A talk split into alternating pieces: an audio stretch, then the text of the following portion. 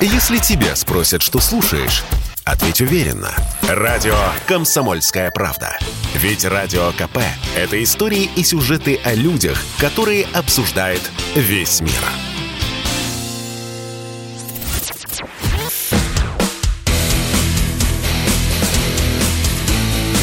Программа с непримиримой позицией. Утренний Мордан. И снова здравствуйте. И снова в эфире радио «Комсомольская правда». Я Сергей Мордан. Трансляция идет на Ютубе. Ютуб-канал «Мордан Эфир». Кто не подписался, подпишитесь. А идет трансляция на телеграм-канале Мардан. Тоже можете подписаться. И смотреть, и читать. В общем, все, все работает. А, в очередной раз я не могу а, не напомнить, что вот мы... А, к апрелю 2022 года подошли всего лишь с одним а, полноценно работающим а, интернет-сервисом, а, условно русского происхождения, с Телеграмом. Про Рутюб я сказал, вот, будем разбираться с Рутюбом чуть попозже, как он работает, кто им управляет, кто там принимает решения. Вконтакте тоже, в общем, есть некоторые проблемы. Ну, там, ладно, там менеджмент недавно поменялся. Может быть, и удастся как-то наладить. А Яндекс, ну, не знаю, как э, дела будут с Яндексом. Там, видите, генеральные директора тоже эмигрируют и выпускают всякие заявления. По поводу заявлений. Давайте вернемся к заявлениям. Хотя а Дмитрий Сергеевич Песков э, призывает нас э, не искать внутреннего врага и вообще сплотиться как можно теснее вокруг президента. Вот это, видимо, заклинание такое. Давайте сплотимся вокруг президента и не будем разбираться, кто из нас больше патриот. Да нет, будем, конечно. Конечно, будем. И будем разбираться, кто патриот, а кто нет. И кто, кто и чем а, свой патриотизм доказывает. Вот люди, которые на войне, вот, им ничего доказывать не надо. Вот они кровь проливают и этим доказывают свой патриотизм. Рабочие на Урал-вагонзаводе, которые делают танки, им тоже не нужно доказывать свой патриотизм. С ним все в порядке, нет вопросов. Волонтеры, которые собирают гуманитарку для детей в Мариуполе или на освобожденных территориях, там те, кто помогают беженцам а, уехать из этого ада. Я помню, я обещал разместить ссылки после эфира, я обязательно вот сделаю, сделаю репосты нескольких постов. Вот вы сами выберете, что вам больше по сердцу, кому вы хотели бы там перевести денежку. Вот ко всем этим людям вопросов нет. А ко всем прочим, я и себя не исключаю из этого списка, вопрос-то есть. Тут а, придется так или иначе определиться. А вообще тема патриотизма, тема причастности ну, не просто там к России как цивилизации, тем причастности к русской культуре, а, ну, тут будут интересные процессы идти. Многим, а, если не всем, придется определиться с выбором, на какой ты стороне. То есть э, вот готовы вы к этому, не готовы, нравится вам это или не нравится. Мир на глазах теряет цвета, он превращается в черно-белый. Вот, так или иначе придется вот либо на одну сторону встать, либо на другую. А двумя ногами не раскорячишься, разорвет тебя на части. Многие, кто пытались это делать, ну, начиная с 24 февраля, все равно вынуждены были определиться. И вот один из таких персонажей, ну, я не про него буду говорить, я с него хотел бы начать. Это, знаете, такой был а, деятель а, российского кинематографа, хотя на самом деле не российского, скорее а, украинского кинематографа, русско-украинского кинематографа, Александр Роднянский, известный, один из самых известных продюсеров. В нулевые годы это был э, один из самых видных э, деятелей украинского бизнеса. Он создал э, несколько больших телевизионных каналов, он занимался кинопроизводством. Ну, в общем, такой медиа-магнат. Естественно, Украине ему было тесно. И во второй половине нулевых он, по большому счету, перебрался в Москву. Не физически. Я не знаю, где он жил. Скорее всего, он жил в Европе. Жил на три дома между там, условно, Венецией, Киевом и Москвой. Но как-то вот время шло, годы шли, и э, ему было комфортно позиционироваться именно как российскому продюсеру. И вчерашний украинский продюсер Александр Роднянский, медиамагнат, превратился поразительным образом в российского медиадеятеля Александра Равнянского. Он был крайне уважаемым здесь человеком. Ну что вы, он же продюсировал самого Звягинцева великого Звягинцева, который никто из э, нас с вами, ну или, скажем так, почти никто из нас с вами не смотрел, ну, целиком от начала до конца ни одну его картину, но все мы знаем, что есть такой Звягинцев, который, в общем, получал призы на неких международных кинофестивалях и является, э, является тем, кем мы должны гордиться. Ну, хорошо, должны, значит, должны. Вот Роднянский его продюсировал. Потом он продюсировал еще несколько картин. Но он занимался не только таким вот элитарным кино, Продюсировал он в том числе и, скажем, такую о высшей степени сомнительную картину, как «Девятая рота». А, пару слов я скажу по этому поводу. У меня есть, э, всегда было и есть специфическое отношение а, к этому кино. А, которые тоже по прошествии лет называют, вот, ну, если не шедевром, то большой, важной работой в биографии Бондарчука э, и, соответственно, вот всего постсоветского кинематографа. А я вам скажу так, это и мое мнение, и мнение людей, с кем я говорил, кто Афганистан прошел, вот сам они к этому фильму относились, мягко говоря, очень плохо. Они считали этот фильм такой очень подлой киноподелкой, которая, в общем, вот вытирала ноги о людей, которые в Афгане воевали. Это не то, что все так считают. Ну, вот многие люди, с кем, с кем я разговаривал, кого в свое время спрашивал об этом, что вы думаете про фильм «Девятая рота», они, в общем, плевались и матерились. Вот кто такой Александр Роднянский. Ну, ладно. А с начала специальной военной операции он, в общем, а, произносил ритуальные заклинания о том, что культура, она вне политики, он а, за мир и все такое и прочее. Но вот пришлось и ему расчехлиться. Я кусочки из его заявления в его телеграм-канале прочту, чтобы, в общем, было понятно, что такое есть российская или не знаю, там, но российская культура, бывшая российская культура. Я не хочу больше ни с кем спорить, убеждать, что не все россияне поддерживают войну, что есть другие, светлые, культурные.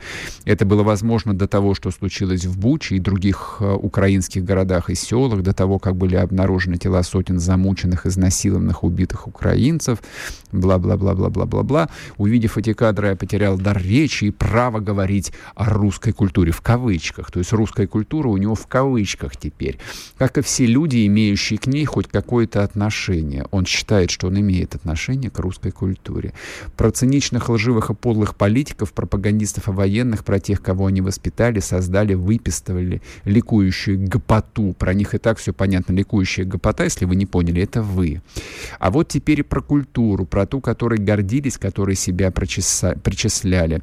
Писать стихи после Освенцима — это варварство. Кажется, так сказал Теодор Адорно, не знаю, кто это. После Бучи нельзя больше говорить о российской культуре. Она не уберегла российского человека от варварства, от зверства и оскотинивания. Она виновна, все к ней причастные, виновные. Ну и предстоит долгий путь перерождения и покаяния. Значит, вот этот вот человек э, непонятного происхождения, непонятной биографии, э, значит, вот он объясняет, что нет никакой русской культуры, которая в кавычках, ну и говорить даже о российской культуре нельзя. Я, правда, не очень понимаю, вот э, чем русская культура отличается от российской, ну да ладно. Но главное, что вот эта вот российская культура виновна. Он приговорил всех людей, которые хранят, несут искру, божественную искру культуры на русском языке, в русской традиции, вот он а, этих людей обвинил. Он их, а, ну я не знаю, по какую сторону рва поставил. Перед, рвом он их поставил, в котором, видимо, их и должны закопать.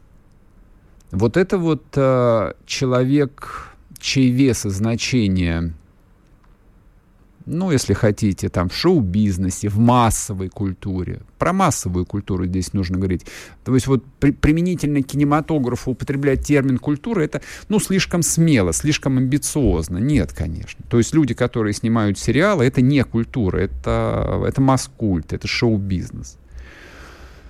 Вот этот человек, Александр Роднянский, он а, весит значительно, неизмеримо больше, чем а, какой-нибудь Ургант, э, Собчак, вот вся остальная эта комарилья звезд и звездочек вместе взятых.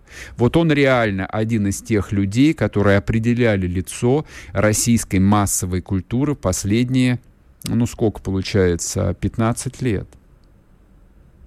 Один из очень важных людей.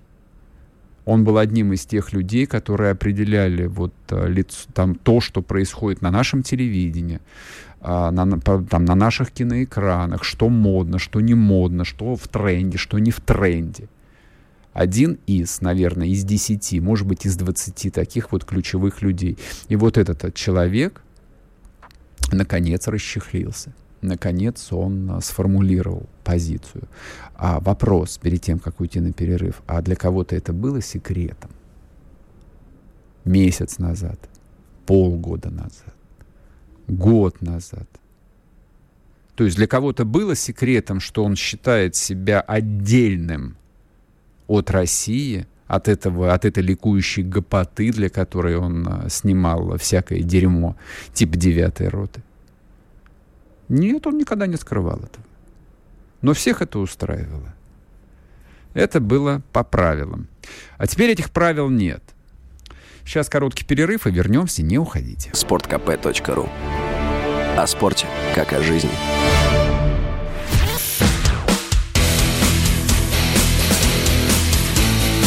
Программа с непримиримой позицией. Утренний Мордан. И снова здравствуйте. И снова в эфире Сергей Мордан, радио «Комсомольская правда». Идет трансляция в Ютубе, идет трансляция на телеграм-канале Мордан. А, собственно, всем рекомендую подписаться. Я бы и сам с вами не хотел бы расставаться и после 10 часов утра по Москве, когда закончится программа. Значит, а, не надо писать, а, что если бы я не сказал, то вы бы и не знали бы, кто это такой. Вы много чего не знали бы. Вот, но тем не менее оно есть. Я же не зря а, вот сделал акцент на том, что Александр Роднянский это действительно один из тех людей, которые определяли там последние 15 лет, а, ну, во многом состояние наших мозгов.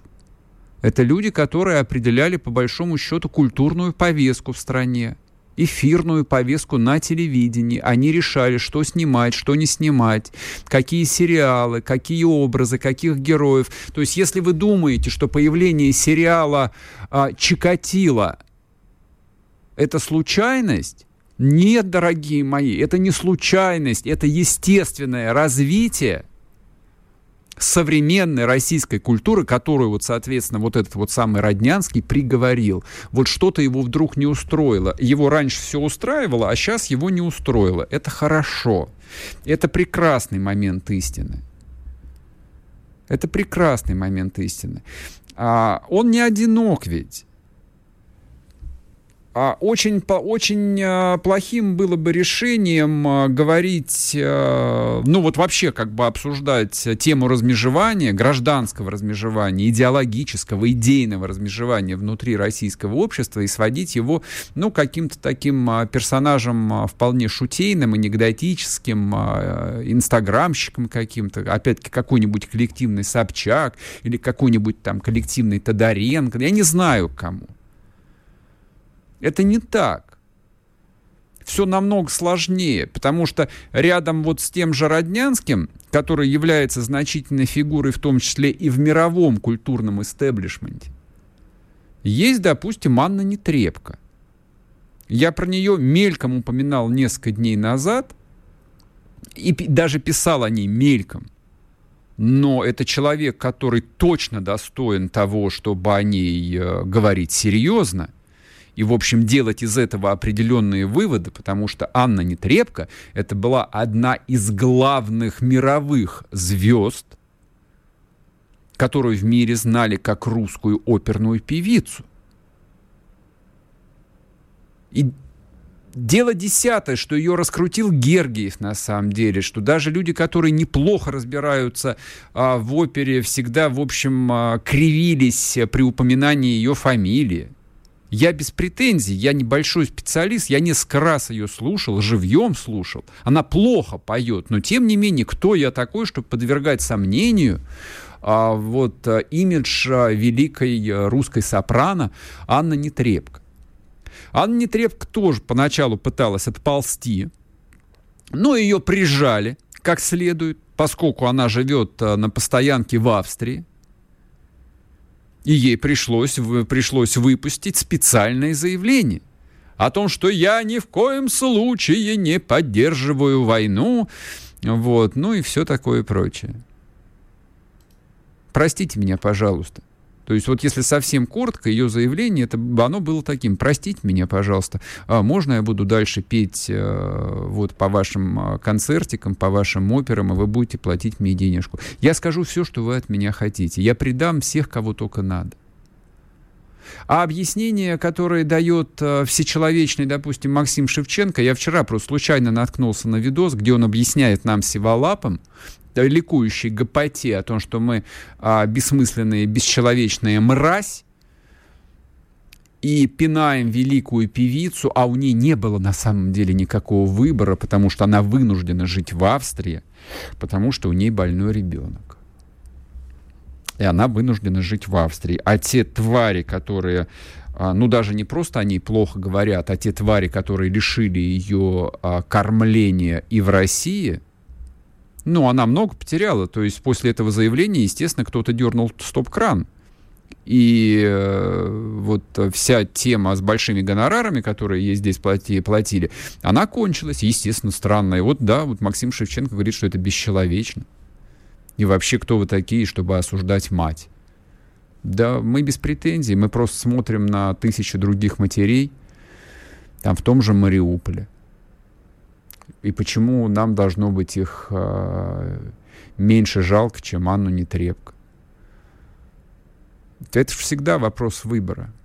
Это всегда вопрос выбора.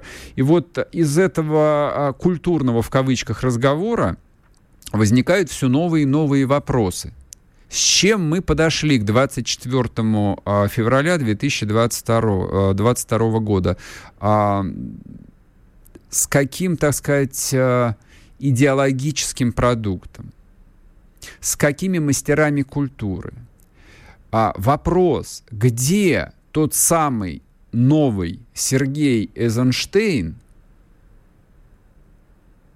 который снимет э, Александра Невского, который снимет Ивана Грозного. Я напомню, эти две картины были сняты во время Великой Отечественной войны. Это классика мирового кинематографа, который до сих пор изучается во всех киношколах. Но дело не в этом, а дело в том, что как это звучало, как это выглядело, как это работало в воюющей стране 80 лет назад. И тут, естественно, возникает вопрос, а где хоть что-нибудь? Где хоть что-нибудь а, из области смыслов, чем а, российские деятели культуры, которые на самом деле очень неплохо жили все эти годы, но, по крайней мере, последние 20 лет, все они очень неплохо жили. Сыто ели, сладко спали, ездили на фестивали. У них отняли, конечно, всевозможные там дома культуры и дома отдыха, которые были при советской власти. Но никто не бедствовал я, как человек, который лично знаком а, с некоторым количеством деятелей а, постсоветской культуры, уверяю вас, так хорошо, как при Путине, они никогда не жили. Хотя они его ненавидят просто животной ненавистью. Но это генетическое, это наследственное. Несколько поколений деятелей а, советской и антисоветской культуры ненавидят любую российскую власть, любое российское государство. Вот другой парадигмы для них не существует. Но жили неплохо бухлишка, кокаин, девки, приятные поездки за границу, многочисленные браки, дачки. Все это было и есть до сих пор еще. Почему они впадают в истерику? Потому что осознают, что вот это вот кончилось все. Во-первых, кончились деньги, а во-вторых, сейчас начнут спрашивать. Ты за красных, аль ты за белых, Василий Иванович? Ты за большевиков, аль за коммунистов? Некоторые э, смелые люди, ну, у кого тылы прикрыты, как у Роднянского, те, в общем, говорят прямо, что вы э, насекомые, я вас всегда ненавидел, а теперь буду вас ненавидеть открыто. Но это потому, что Роднянский миллионер, он очень богатый человек. Но многочисленная а, вот эта вот а, прислуга околокультурная, у них э, таких закромов нету. И они озабочены главным образом тем, чем кормиться прямо вот сейчас, где завтра харчеваться. И вот как бы и рыбку съесть, и на люстре покачаться. И вроде бы как нужно не опозориться перед, так сказать, э, соратниками, а вроде бы как э, нужно подумать о завтрашнем дне. И вот здесь начинается полная шизофрения. Здесь, да, здесь, конечно, на помощь приходит коллективный Дмитрий Песков, к ним, ко всем, который говорит, что да вы что? Их полемика с Рамзаном Ахматовичем, конечно, восхитительна совершенно. Просто восхитительно. Я думал, что после первого там, заявления Песков становится. Нет, но он вчера, конечно, продолжал сжечь глаголом. Вот этот вот спор про патриотизм, он замечательный. А, мы тут между собой обсуждали, а, чем объяснить э, вот такое упорство, что он решил э, доказать, что Иван Ургант настоящий патриот России, а совсем не предатель, который родину оставил в трудный момент. Ну, выяснили. Ну, потому что тусуются по одним компаниям, одна жизнь, одни друзья, видимо, одни развлечения. Вот то, что мы часто называем презрительным словом «элитка», таким, ну, жаргонизмом. Но это правда, это элитка, она очень маленькая. Вот эта московская крошечная элитка, ну, плюс еще питерская немножечко. По большому счету это там, ну, 20 тысяч человек которые все друг друга знают, ну или там через вторые, третьи руки друг друга знают.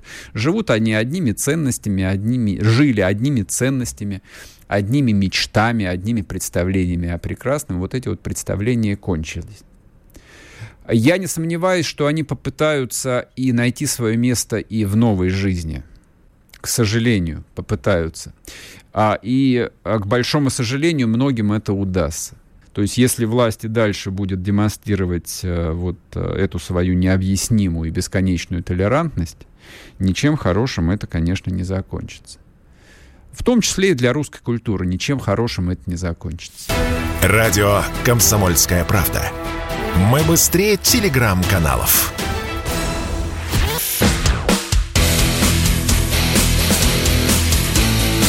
Программа с непримиримой позицией. Утренний Мордан.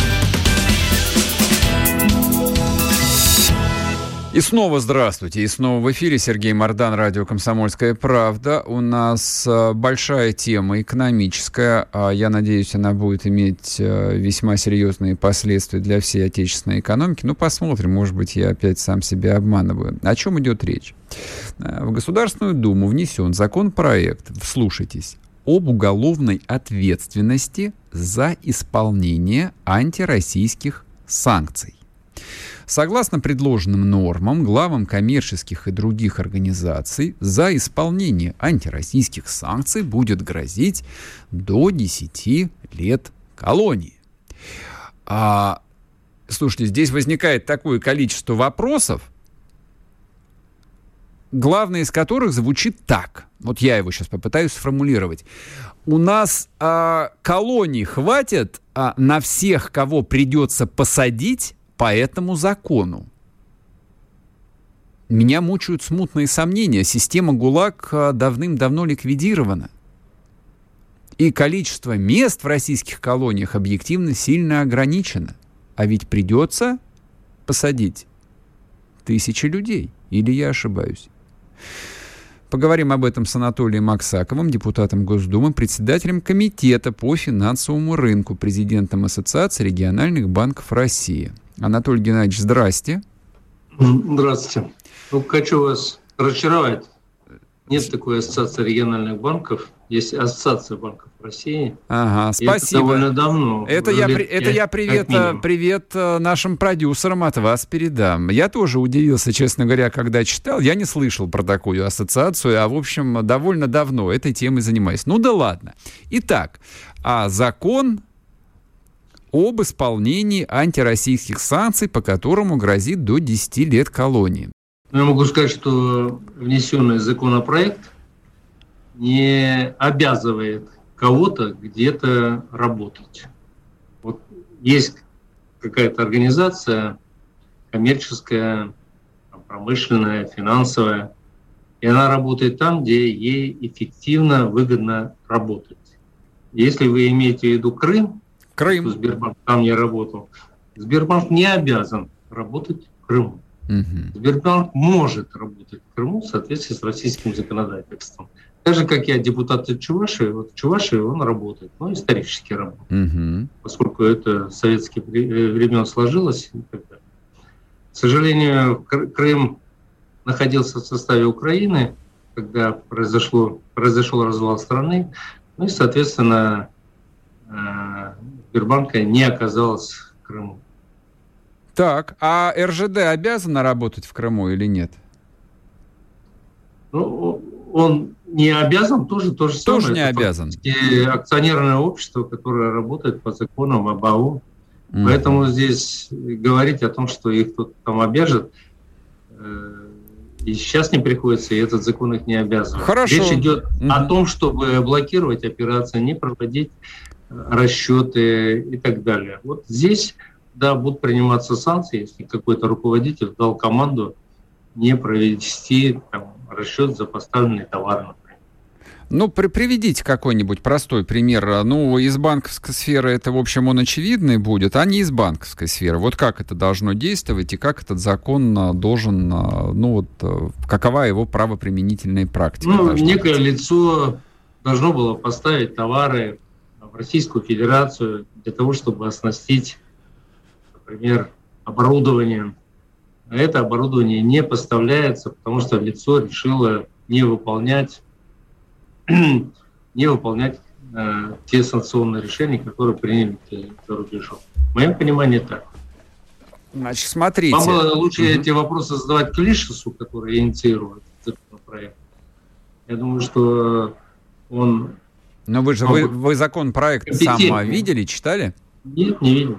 Не видел, он же еще не поступил практически в Госдуму. А, ну то есть мы, в общем... Вчера только информация поступила. Ну, хорошо. Я читал комментарии mm-hmm. и скажу из того, что это будет касаться тех лиц, которые выполняют санкции, принятые вот в период с 24 февраля, когда началась военная акция а, скажите, пожалуйста, вот а, вы председатель одного из ключевых комитетов Государственной Думы, поэтому я думаю, что вы вполне э, там компетентно и ответственно можете прокомментировать э, содержательную часть подобного законопроекта, как бы он же еще не принят, он, видимо, будет обсуждаться, вноситься Он еще поправки. только поступил, мы да, да, да, да, да, то есть, да, вы будете с ним работать.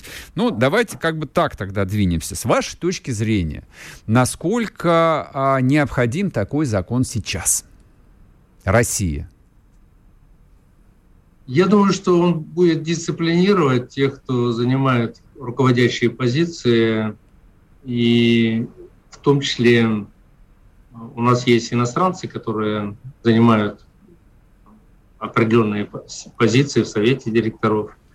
И, соответственно, те, кто будет выполнять санкционные решения, например, по переводу средств в Российскую Федерацию валютных средств, либо тормозить и препятствовать поставке оборудования, машин, они подумают несколько раз, прежде чем такое решение принять. Либо освободят свою позицию, уйдут, понимая, что э, им не хочется нести ответственность в соответствии с российским законодательством. В принципе, мы должны говорить, если мы говорим, вернее, что санкционные решения незаконны, и их исполнение незаконно, угу. то, соответственно, и должна быть ответственность за выполнение незаконного решения. Пусть это даже имеет такое в определенной части морально политическое значение, но оно тоже имеет значение, и этот инструмент надо использовать. Смотрите, ну здесь речь идет о 10 годах колонии, поэтому тут не про моральное значение, а вполне себе... Ну, если вот... человек а, находится а, за рубежом, если он находится за рубежом, его посадить невозможно. А я не про тех, кто за рубежом, как бы там а, закон российский а кас- кас- я кас- касается он прежде всего граждан Российской Федерации. Вот как за, бы за... за рубежом могут, за рубежом могут находиться. Это я понял. Это я понял. Вот смотрите, а, даже западные компании, они ведут деятельность в России через свои российские дочки через российские да. компании. Тот же Макдональдс, который приостановил деятельность, это российская компания, которая действует в соответствии с российским законодательством. Соответственно, возникает вопрос. То есть он возникает не к совету директоров э, американского Макдональдса, а генеральному директору, не знаю, это ООО Макдональдс или АО Макдональдс, не имеет значения. Вот вполне конкретному человеку, там, чьи визы стоят на внутренних документах. Вот этот вот а, российский гражданин, генеральный директор там условного Макдональдса, он попадет под уголовное преследование? Или, какой, или, он... какой, да, или какой-нибудь ОБИ тоже, российский офис. Да и, господи, их перечислять до бесконечности можно. Все зависит от того, насколько его решения противоречат российскому законодательству. То есть это все Э, я думаю, будет иметь в том числе, э, я имею в виду закон, будет иметь в том числе и такое, э, ну, давящее, что ли, подталкивающее значение. Ну, скажем, там принимается решение в связи с санкционными там, давлением о закрытии каких-то о закрытии каких-то производств или точек обслуживания. Да. Это исполнение санкций, да? Да. И, соответственно, если эти санкции исполняются, то, естественно, возникает вопрос о возможном возбуждении дел. Будет ли оно административное или уголовное, это уже зависит от масштаба, скажем так, злодеяния. А как вы думаете, вообще есть ли, а, ну, практический смысл вот так вот прессовать а, именно российских сотрудников, а, ну, западных компаний, вот если мы о них сейчас говорим? То есть там же очень много компаний отказались вести дела в России. Ну, кто-то сразу объявил об уходе, кто-то сказал о приостановке. Но мы-то понимаем, что это первый этап. Надо ли запугивать менеджмент этих российских дочек западных компаний? Чего мы добиваемся подобным законопроектом?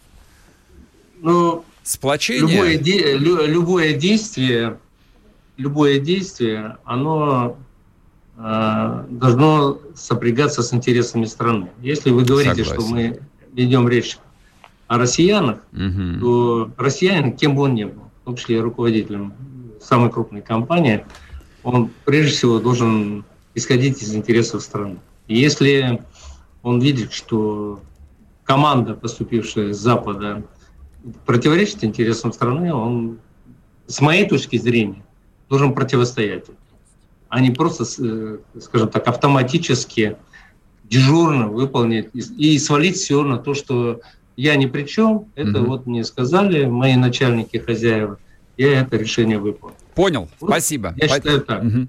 Спасибо большое, спасибо, что разъяснили. А, мы говорили с Анатолием Аксаковым, а, председателем Комитета Госдумы по финансовому рынку, о законопроекте, который придумал товарищ Клиш. Он, в общем, как бы не смог или не захотел нам прокомментировать эту идею. Радио «Комсомольская правда». Мы быстрее телеграм-каналов.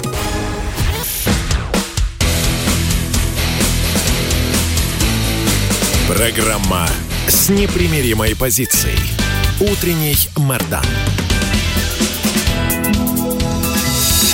И снова здравствуйте, и снова в эфире Сергей Мордан, радио «Комсомольская правда». Прежде чем а, я закончу эфир, естественно, обсуждением военных сводок, а, есть тут о чем поговорить, а, но перед этим я закончу тему с этим странным антисанкционным законом. Достаточно важная вещь. То, о чем говорили в течение восьми лет, а, ну как говорили, задавали в пространство вопрос, а почему все так странно устроено в России? А почему а, российские компании, российские госкомпании исполняют санкционные решения? Это же, ну вы же помните все это. А, изменится ли что-нибудь сейчас? Ну, поскольку а, законопроект будет еще долго обсуждаться, я уверен, что против этого законопроекта будут действовать очень могущественные силы. Вот когда мы говорим там об условной партии мира а, или о партии капитуляции, не сомневайтесь, интересы этой партии находятся в том числе, а точнее главным образом, в области экономики. Именно эта партия исполняла все санкционные решения, которые были наложены на а, Российскую Федерацию в 2014-2015 году годах. А то, что российская финансовая система не работала в Крыму, за исключением двух там каких-то странных санкционных банков, это говорит о том, что российские банкиры не испытывали, во-первых, никакого желания попадать под санкции, а российское государство не испытывало никакого желания а защитить интересы жителей Крыма и заставить, в том числе финансовую систему, работать на территории Российской Федерации. Это касается не только, и касалось не только финансовой системы. Изменится что-нибудь после принятия закона, если он, конечно, будет принят, в чем я сильно сомневаюсь? Ну, не знаю, посмотрим. Посмотрим. Но мне кажется, а, все кончилось. Мне кажется, все игры в международный бизнес, все игры в то, чтобы сохранить лицо, не портить отношения с внешним миром, а, превратились в труху. После вчерашних заявлений все разговоры о любом, а, ну, каком-то вот сотрудничестве и даже сосуществовании превратились в пыль. Я коротко напомню. Товарищ Байден дважды, а после этого еще Пентагон ночью сделал дополнительное сообщение, а, объявили виновником произошедшего в Буче – российскую армию и лично Путина. Путину не предложен, а уже отправлен нарочным DHL а проект под названием «Милошевич». И если а, всяческие господа, которые хотят вести мирные переговоры, до сих пор этого не понимают, то мне кажется, эм, они не хотят сплачиваться вокруг э, президента России. Более того, я думаю, что где-то в своих частных разговорах они, наверное, считают его фигурой токсичной, от которой нужно держаться подальше. Ну, так вот логика мне подсказывает. Поэтому, что касается э, закона по которому будут карать топ-менеджмент и владельцев компаний, исполняющих э, вот, э, западные санкции, ну, не знаю, хотелось бы. Хотя, честно говоря, не очень понимаю, зачем плодить сущности, зачем нагружать лиш, лишние работы депутатов Госдумы. А все это должно приниматься очень простыми административными решениями, либо на уровне спецслужб, либо на уровне правительства. А вообще-то, мне кажется, уже, в общем, пора бы нашим а, товарищам начальникам союзникам а, решить вопрос по созданию, ну вот помните такую структуру во время войны была а, Государственный комитет обороны, его возглавлял Сталин. Вот что-нибудь подобное должно уже быть в России, и должно оно работать именно как Государственный комитет обороны. России объявлена война на уничтожение, на полный демонтаж. Все прежние механизмы больше не работают. Ни экономика не работает, ни идеологические какие-то а, механизмы не работают, они больше не актуальны. Армия давным-давно работает уже с 24 февраля совершенно в других условиях. Транспорт работает и должен работать по совершенно другой модели. Все это требует ну, некоторых э, обновленных, в том числе административных механизмов. Вот мне так кажется. Это же касается и решений по западным компаниям, которые объявили о приостановке своей деятельности. Мы, конечно, большие легисты и закон не нарушаем, но мне кажется, уже пора перестать себя обманывать. Пора перестать себя обманывать.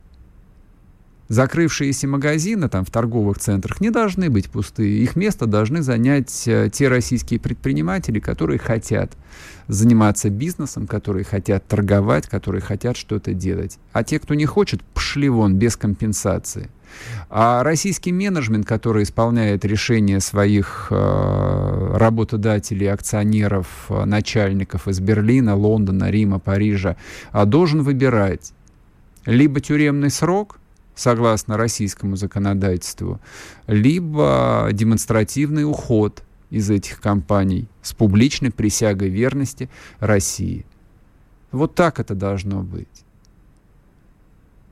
А до тех пор, пока будет оставаться вот бесконечно широкое поле для маневра, для того, чтобы все могли сохранять лицо, не делать резких заявлений, не сжигать мосты, ничего хорошего не будет ничего хорошего не будет. Ну и в завершении программы немножечко остается времени. Я хотел бы прокомментировать вчерашнюю вечернюю новость. Э, я не нашел, к сожалению, ей э, подтверждения такого, вот, которому я на 100% доверял, о том, что якобы Мари Мариупольскому гарнизону предложили возможность покинуть уйти из котла по предоставленному гуманитарному котлу в сторону Запорожья. Это напоминает Идлибскую зону, куда вывозили бородатых автобусами и что превратилось в конечном счете а, в террористический анклав. Вот а, ровно то же самое, я так понимаю, что предполагается сделать сегодня на Украине.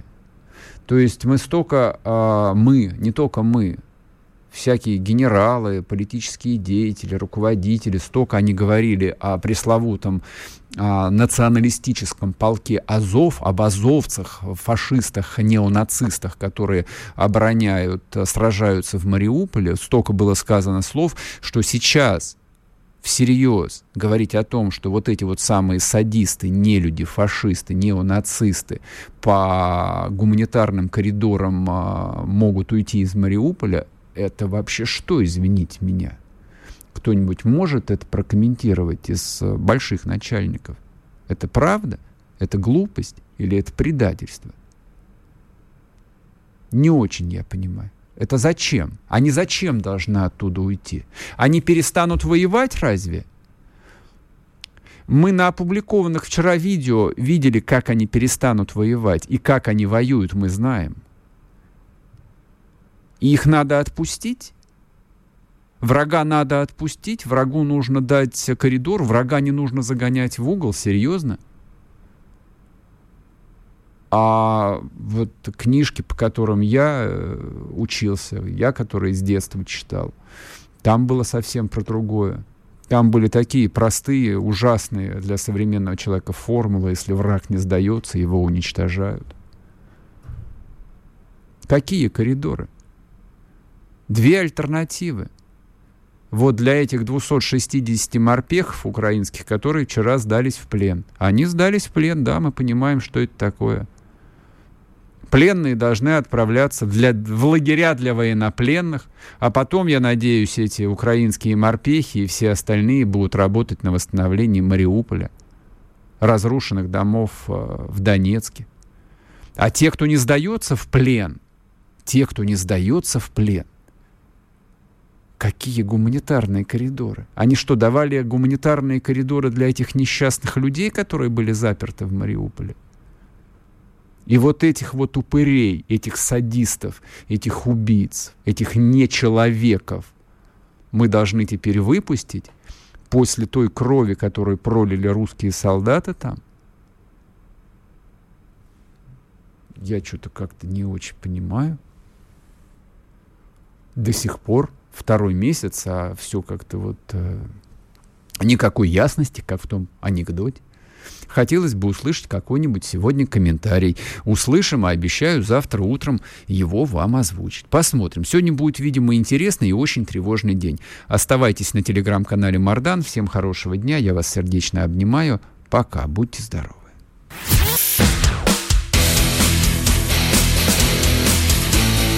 Утренний Мардан.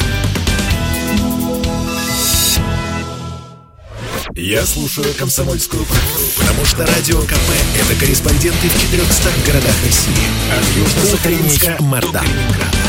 Я слушаю «Радио КП». Если тебя спросят, что слушаешь, ответь уверенно. «Радио Комсомольская правда».